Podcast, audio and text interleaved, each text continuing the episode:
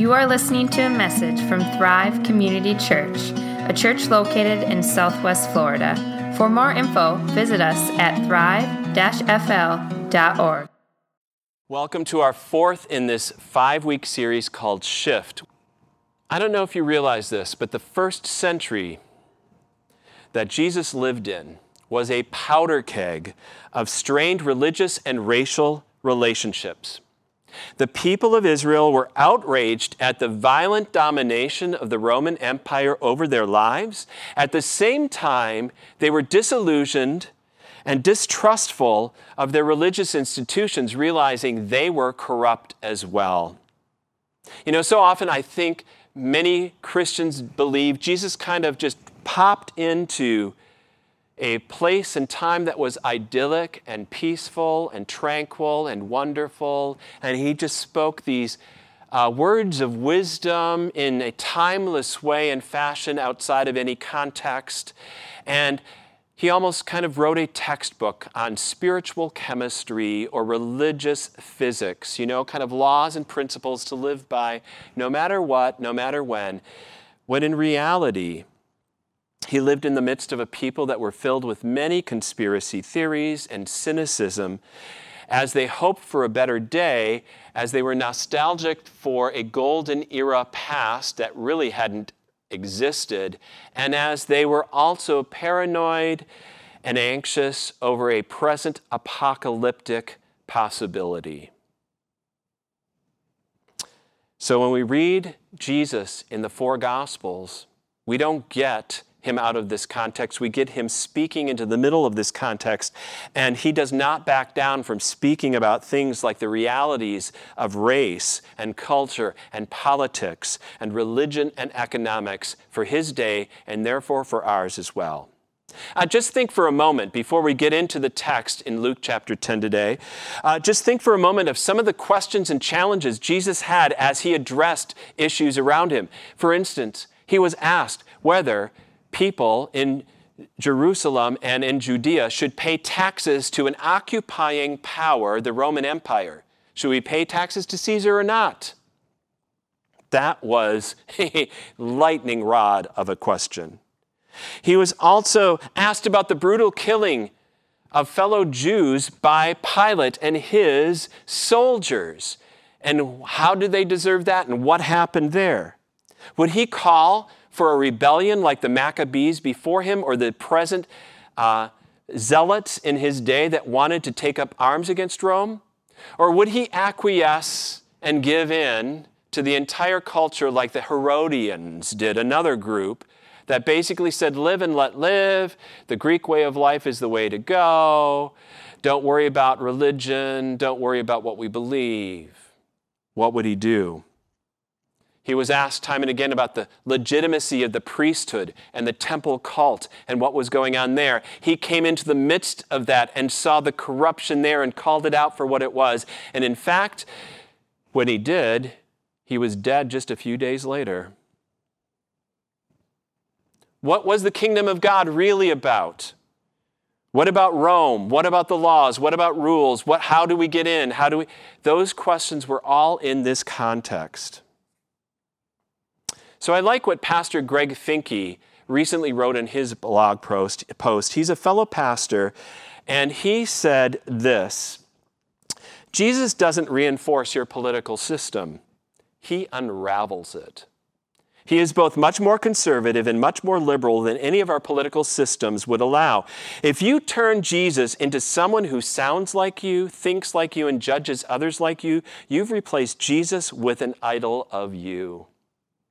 It is difficult, a difficult, narrow pathway Jesus is leading his followers to navigate. But it is the pathway Jesus is leading his followers to navigate. Come, follow me. And so we're going to read this text in Luke chapter 10, a parable about what it means to really follow Jesus. And he's going to unravel you. He's going to unravel me as I read this and studied this, this text, just like he took the expert in the law who tested him and asked him and unraveled his whole way of thinking. Now, we call that the parable of the Good Samaritan, but you won't find that as the description Jesus uses in the text. he spoke this parable in the midst of high racial resentment and power grabs in that society. And Jesus is telling this parable, he's not saying some nice things, he's being extremely subversive. He is upending the whole worldview of this expert in the law and all the logic and justifications of how this expert saw race and culture and ethnicity and religion. He doesn't leave him alone. In fact, I think Jesus is really showing compassion to him by turning things upside down and upending it for him. And ultimately, I think Jesus is calling us today to make the shift from me to you. From what's to my advantage, who should I, you know, how do I get ahead, to what is it that you need? What is for your benefit? What is to the glory of God. So today we're going to look at these three points about this shift the self justifying logic of our present way of seeing things, our, the other directed compassion that Jesus calls for, and finally, how do we make that shift from my self justifying logic of keeping my life the way it is to being more other directed as Jesus would intend? So here we go Luke chapter 10 Starting at verse 25 And behold, a lawyer stood up to put him to the test, saying, Teacher, what shall I do to inherit eternal life? And he said to him, What is written in the law? How do you read it? And he answered, You shall love the Lord your God with all your heart, and with all your soul, and with all your strength, and with all your mind, and your neighbor as yourself. And he said to him, You have answered correctly. Do this, and you will live. But he, desiring to justify himself, said to Jesus, And who is my neighbor? And Jesus replied, A man was going down from Jerusalem to Jericho, and he fell among robbers who stripped him, beat him, and departed, leaving him half dead. Now, by chance, a priest was going down that road, and when he saw it, saw him, he passed by on the other side. So likewise, a Levite, when he came to the place and saw him, passed by on the other side. But a Samaritan, as he journeyed, came to where he was, and we, when he saw him, he had compassion. He went to him and bound up his wounds, pouring on oil and wine. Then he set him on his own animal and brought him to an inn and took care of him. And the next day he took out two denarii and gave them to the innkeeper, saying, Take care of him, and whatever more you spend, I will repay you when I come back. Which of these three do you think proved to be a neighbor to the man who fell among the robbers? He said, The one who showed him mercy. And Jesus said to him, You go and do likewise. I don't know if you noticed in the text, but the whole setup for why Jesus tells this parable is that phrase about the expert in the law, he desiring to justify himself, said to Jesus, Who is my neighbor? So Jesus enters this discussion with a lawyer, and that was no neutral territory, by the way. Now, realize the lawyer or that phrase is not um, equivalent to an attorney at law today. No, the lawyer was actually a scholar or a student who was studying the Torah, the law of God, and was someone who would interpret that law. So he was an expert in the laws of God, and he came, notice, in that text to test Jesus. He doesn't come to learn from Jesus. Maybe he decided to test Jesus, to challenge Jesus because of what Jesus had said in the Gospel of Luke right before this parable.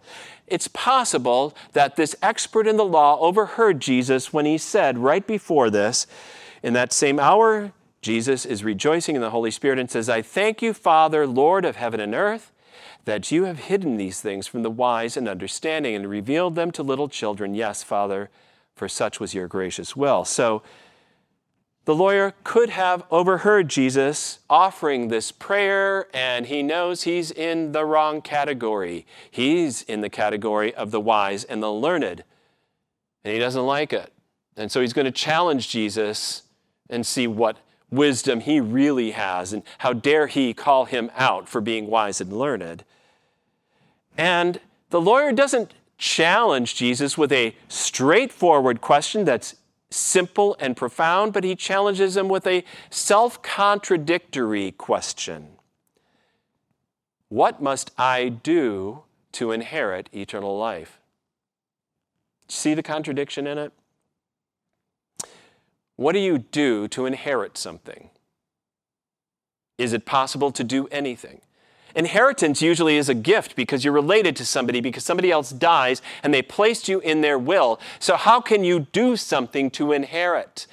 So, is eternal life then an inheritance, a gift? That is given freely, or is it something you earn? Is it a paycheck for what you have done? Which one is it? Inside that question is a contradiction already. So Jesus doesn't answer it directly. He probes a little deeper to ask the lawyer, the expert in the law, another question. He says, So, how do you read the law? What's it for? What's the summary of it? What's all it about? And the expert is an expert. He knows the heart of the law. He says, You're to love God with all your heart, soul, mind, and strength, and your neighbor as yourself. Great, Jesus says. Do that you'll be good. And we see right there how the law, lawyer was misreading the law, not understanding what the law was for. He sees the law as kind of a ladder up to God, climbing one step at a time, and he can finally reach and attain what he earns by keeping the law, God's approval, and gain eternal life. And seeing in that way, if he saw it that way, he has a problem because who loves God with all their heart, soul, mind, and strength? And who loves their neighbor as much as they love themselves? Nobody does. And so the lawyer knows, ooh, wait a minute, that's kind of a dangerous. I am teetering on, the, on a high rung on this ladder, trying to climb even higher, and I could easily fall because he knows he can't keep it. He hasn't kept it. It's difficult, it's impossible. And so he has to try to justify himself. That's what the word is used here. And he rationalizes himself. He tries to make the law a little less, to be a little doable, to at least. Um, so, who's my neighbor? Those people can't be my neighbor. My neighbor are the people who are like me. You know? Who's my neighbor?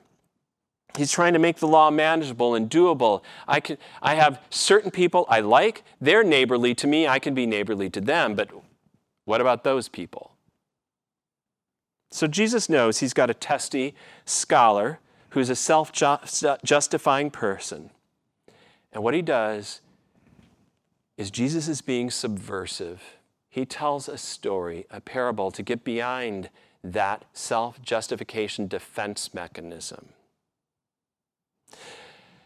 Self justifications are happening all the time. You want to know what, where you can find the most of them? Right now, just look at your Facebook feed. Okay? And you will see all sorts of self justifications about people's political stances, COVID 19, the extent of racism in our society, and what to do about it. And I know it's so self sealing in our logic to just put stuff up and refer to stuff that we like. It's hard to see it in yourself. I can point out somebody else's self justification from a mile away, but I can't see it right here.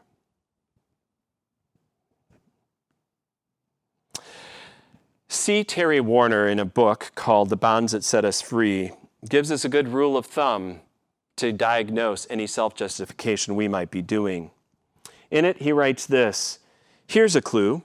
Those times when you feel most miserable, offended, or angry are invariably the occasions when we're also most absorbed in ourselves and most anxious or suspicious or fearful or in some other way concerned about ourselves. And when I am focused on me, that's when I am most self justifying. Like this expert in the law, I need to ask some questions. They're tough questions to answer, but I think they're worth us asking. For instance, what have I been offend, uh, most touchy about lately? And how have I responded to that? Hmm, often self justification is lurking under the surface. What is currently making me the most offended about what's going on in our society or world or in my family? What gives me the most anxiety right now? And what is my level of suspicion toward others? And what does that not say about them, but about me? Yeah, it's time to start us exploring our own self justification just as much as this expert in the law needed to see himself. It's easy how you can believe almost anything that comes your way that reinforces your own ideas and reject anything that comes your way that negates your ideas. And your understanding of culture, politics, issues like racism, what's going on in America, what's right, what's wrong. Wherever I am most vulnerable is where I often justify myself. I rationalize. I might blame others. I get started in what about isms. Do you know what those are? Oh, yeah, that might be true, but what about? It's a form of deflection. What about isms? And we don't realize we're doing it. That's the hard part. It's easy to point the finger at others and blame them, but it betrays more something about myself.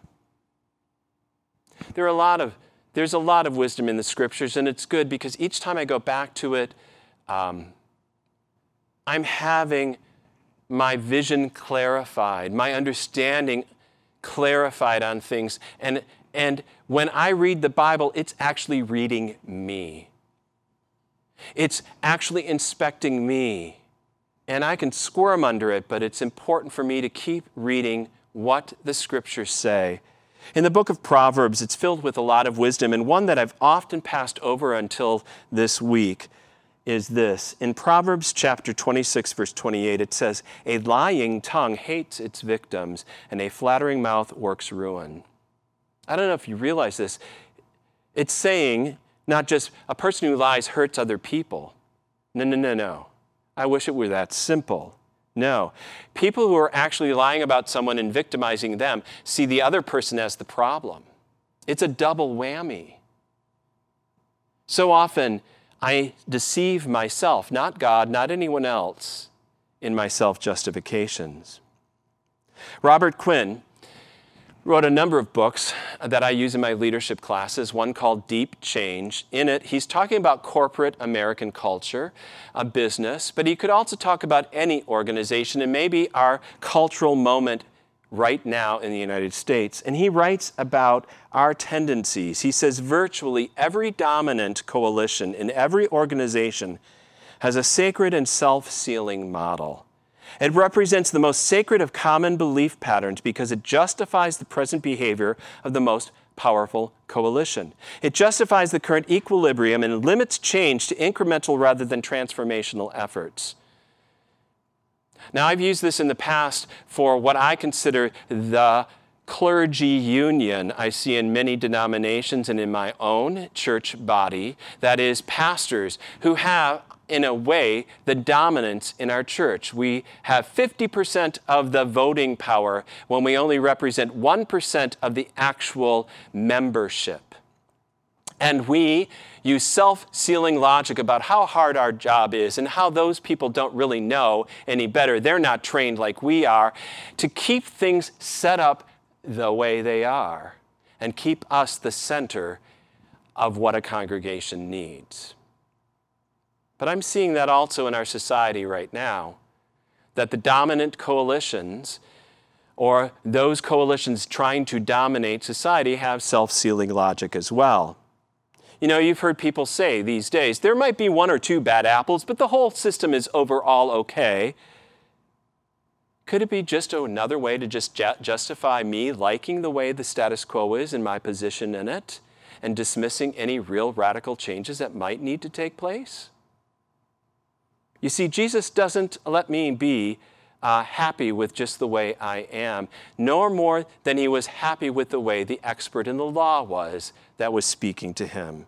He wanted to justify his status quo of only loving the neighbors he agreed with.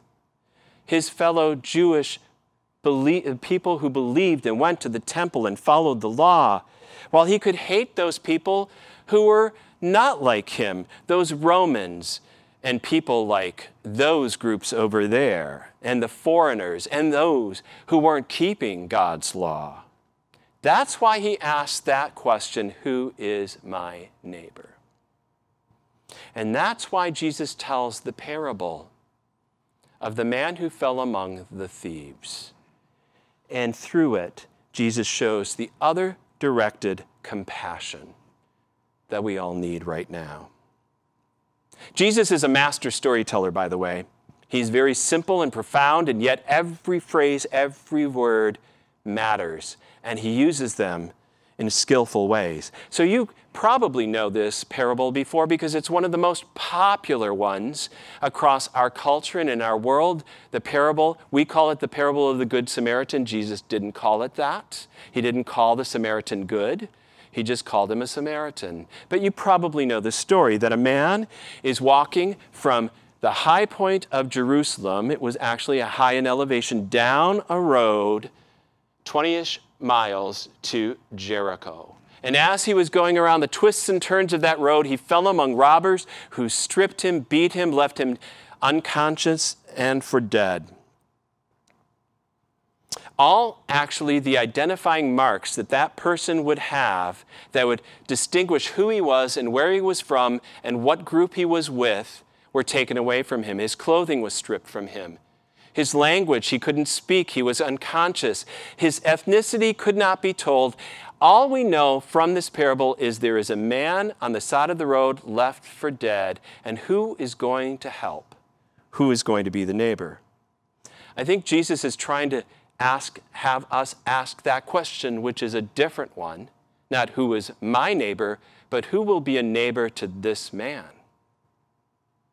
Now, the first possibility that comes along, coming down from Jerusalem to Jericho, is a priest.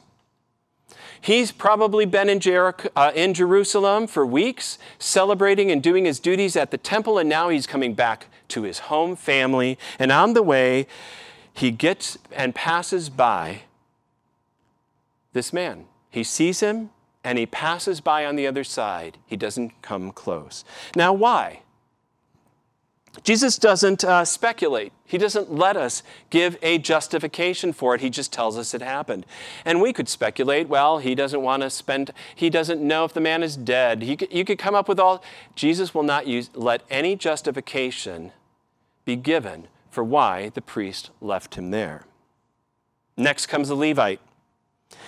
And like the priest, he also steps by and walks around the man. No reason given, that's just what he does.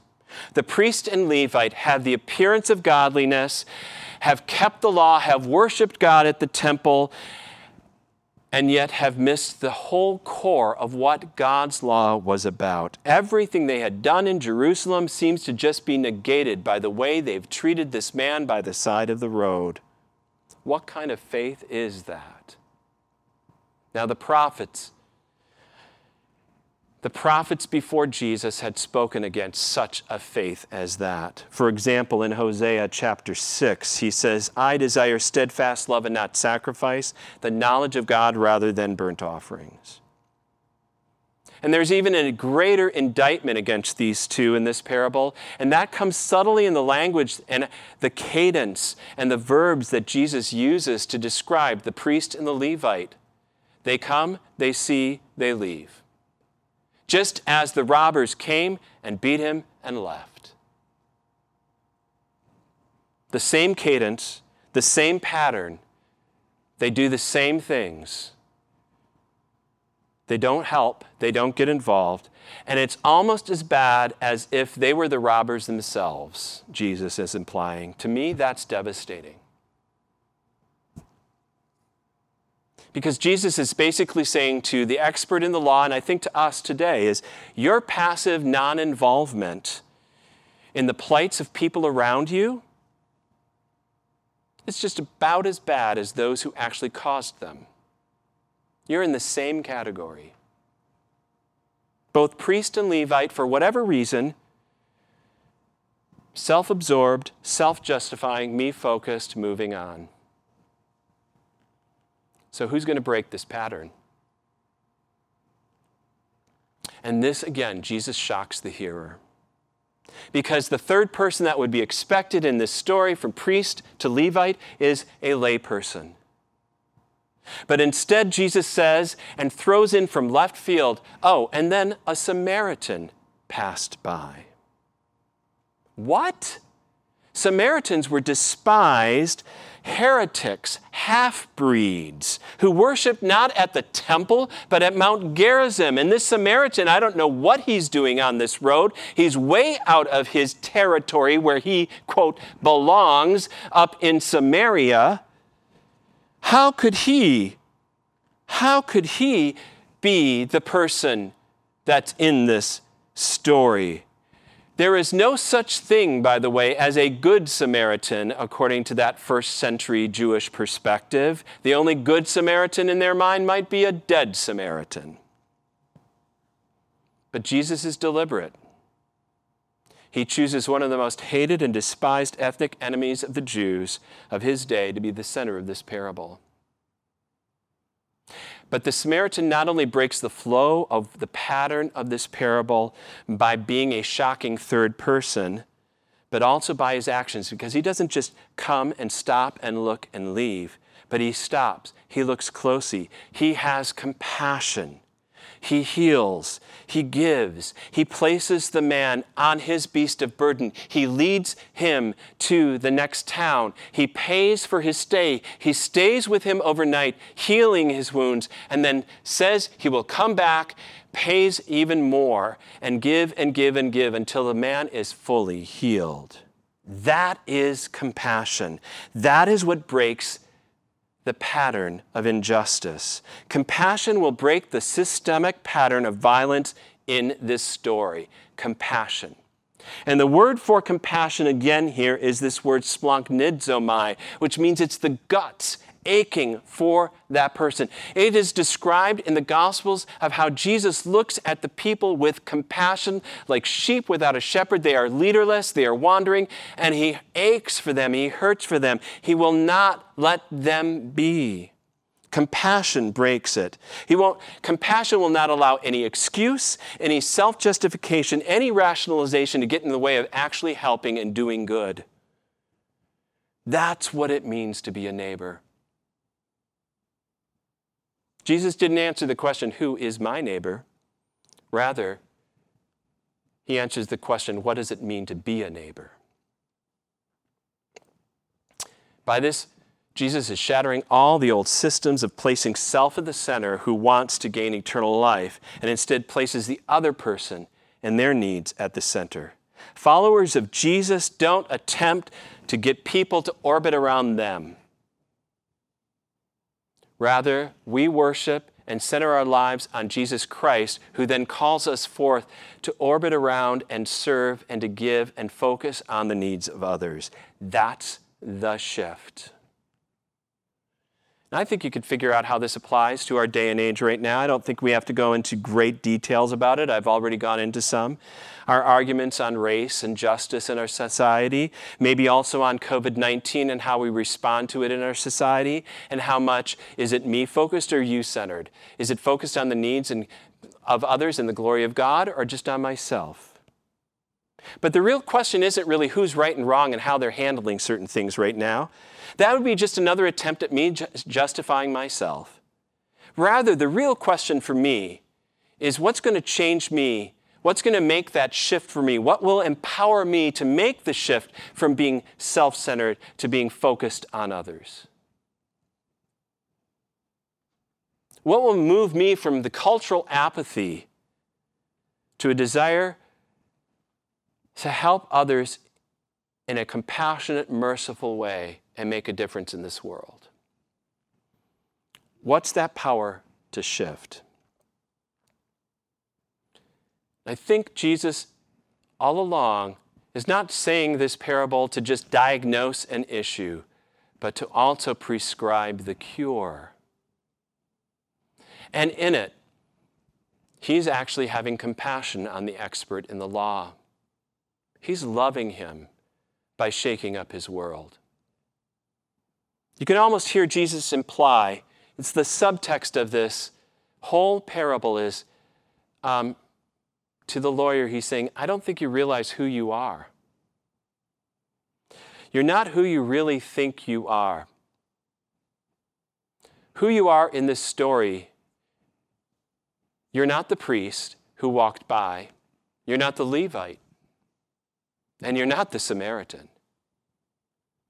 I don't know if you realize this, but expert in the law, you're the person half dead on the side of the road. You can't help yourself. All the religious rituals will not save you. Your comprehension of the law is not going to suffice. At best, you're just left there on your own then. You need someone to intervene and someone like the Samaritan to help you. I don't know if you realize this human nature, according to the scriptures, you can read that from Genesis chapter 3 all the way through the book of Revelation, that human nature by nature is not compassionate. I am not naturally compassionate. I am supernaturally compassionate. Compassion isn't who I am by myself. By my nature, I am self centered and self justifying, ever since the fall in the Garden of Eden. Martin Luther, the reformer who lived about 500 years ago, who helped start the Protestant Reformation, wrote in a Latin phrase kind of what human nature is like. And that he used is incurvatus in se, which means it's curved in on itself, like a funhouse mirror. All I see is myself. And when I look at others, I'm really just seeing myself and what's to my advantage. To get outside of myself to be turned inside out. That's the word for conversion in the Bible, by the way. And that only happens by the power of the Holy Spirit. And that, Jesus would say in this parable, only happens when you realize you're the dead person, half dead person on the side of the road, stripped of all your dignity, left there. And you can't save yourself. And you are the recipient of amazing, outrageous, outlandish, compassion and grace, unlimited, that will not stop, that will not just help you a little, but will help you all the way through. And you can only get that from someone outside of the present system of sacrifices and laws. Someone like a Samaritan.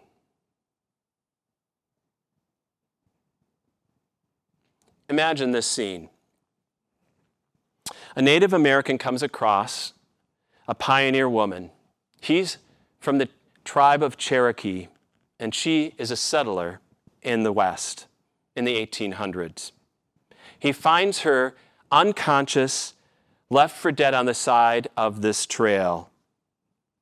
And he picks her up, places her on his horse, and travels to the nearest settlement. There, he asks them to open up the gates and that outpost, and he brings her in where he cares for her overnight. What do you think the settlers would think of the Cherokee? You got it. Guilt by association. They would assume that he had something to do with her condition. And you can imagine what he was risking when he did such a move. That is the case of the Samaritan in this text. He was actually risking his life. He was not inside his territory, he was not in his home area. He was outside of it, where he was the outcast and the despised one. And by guilt by association, he was risking his life to do what he did for the man by the side of the road. Did you know that Jesus was called a lot of names? Not pleasant ones like Lord or teacher or rabbi in the Bible, but also in the Gospels, he's called things like a drunkard for how he hung out with sinners and tax collectors. He was called a blasphemer for someone who would forgive somebody's sins. He was called Beelzebub because of how he cast out demons. And in the Gospel of John, he's also called a racial slur, a Samaritan. By the people around him who wanted to dismiss him and deny him, he was called a Samaritan. And Jesus doesn't rebuff that because that would dignify that racial slur. He just speaks the truth to that situation. So, Jesus, who is the Samaritan in this text? It's no one but Jesus, who comes to your rescue, who does some outrageous love and doesn't just risk his life and the potential to maybe face his own loss for what he does for you. He gives his life. The cross is not a tragedy of someone who accidentally lost his life. The cross is a self sacrifice of someone who gave up everything to save you, the one who's left half dead on the side of the road. And it's only after the resurrection that we recognize the extent of Jesus' love for us in this. So Jesus is calling us to respond, not just as he did the lawyer in this text. And the lawyer reluctantly answers, Well, you know, I guess the one who showed mercy, that's the real neighbor. He couldn't even use the word Samaritan. He couldn't even use the word Samaritan. I don't know if we recognize how much mercy that we have received. You know, I've, I've heard people say things like, well, I've really worked hard for my everything I earn. And I'm going like, you know that work that you're doing? That's also a gift from God. I mean, I don't think you asked God for your legs or your arms. Well, how did you earn your intelligence? Did you choose when and where you were born and to whom you were born and how you were raised? Those are all gifts that I have received. They're all privileges that I have, period. Now, how am I going to use that? How am I going to use that? You know, um, it's compassion all the way through in my life from the fact that God made me, to the fact that God redeems me, to the fact that God gives me eternal life by grace through faith, not because of anything that I have done. It's compassion all the way through. It's God's undeserved, unmerited, unlimited mercy towards me. How am I going to respond to anyone else?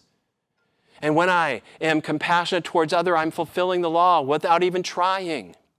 That's the amazing thing. So, a couple of questions we're finishing up today to apply this to right now, right here. What kind of shift are we going to take place in our lives? And the first question is I think Jesus would be asking, Who are you walking by right now? That is, what brother or sister do you encounter that needs your help right now? What situations have you written off simply because, well, you know, it's always going to be that way, or they need to work harder, they got to help themselves? Really? Is that how it worked for you? Second question How are you possibly justifying your inaction? And third, in what ways are we playing it safe when Jesus called us to take a risk? I know these are tough questions. These are questions I need to be asking myself because this is not just about um, personal individual ethics or anything like that. It's not just, it's really going to be um, how our culture and our society is going to last and survive and thrive and grow. Because how we, as the church especially, model and respond with compassion rather than indifference will make all the difference. That we respond with mercy rather than judgments. That we respond serving rather than lecturing. That's the way we're going to be shifting from me to you. Let's pray. Lord God, um, we do pray for um, all the things that we need right now in our lives and our days, but especially this shift. We need you to make this shift in our lives. We need the shift for our world's sake right now, that you would bring healing and wholeness, understanding and humility. We ask that you would raise up leaders in our society, O oh Lord, who model what this Samaritan did at great risk their own lives for the sake of others. We need that now more than ever, Lord God. We pray, Lord God, that you would bring us as a community of faith here at Thrive to, to be a model of how we can overcome the greatest divisions our society sees right now through your compassion and grace and through the faith that you have given us and the hope that you have for us, that we are all saved by your grace through faith, Lord God. We pray, Lord, grace becomes so Im- imbued in us that that's how we see everything, how we see everyone in every situation right now, Lord God. We ask for your Spirit to be with us this week, Lord, that we would sit in this story, this parable, understand our plight and how you saved us, and understand now our calling to go and do likewise. To freely give as we have received, to freely love as we have been loved, to freely serve as we have been served, and to um, be your light, your truth, your grace in this world. Lord God, um, we pray for your healing emotionally, socially, psychically, physically for members of our congregation and for our community. Lord God, we lift up to you and ask for your wisdom and guidance in the coming uh, church meeting that we'll have in a few minutes. We ask that you would bless it and give to us a clearer understanding of your vision for our future. We need you. We need to be in step with you all the way along, Lord, and keep us in pace with you, Lord God. I also lift up to you, Lord, um, just your kingdom across this world. We know that Christians have faced difficulty and suffering and persecution and even death in this world. From Christians in Nigeria to those in India to those in China, Lord God, right now we know our brothers and sisters are suffering. And we pray for them. We pray for ourselves. And we know a billion or more people across this world are lifting up this prayer, the prayer you taught us together. And so that's how we also pray. Our Father, who art in heaven, hallowed be thy name. Thy kingdom come, thy will be done on earth as it is in heaven. Give us this day our daily bread and forgive us our trespasses as we forgive those who trespass against us. Lead us not into temptation, but deliver us from evil. For thine is the kingdom and the power and the glory forever and ever. Amen.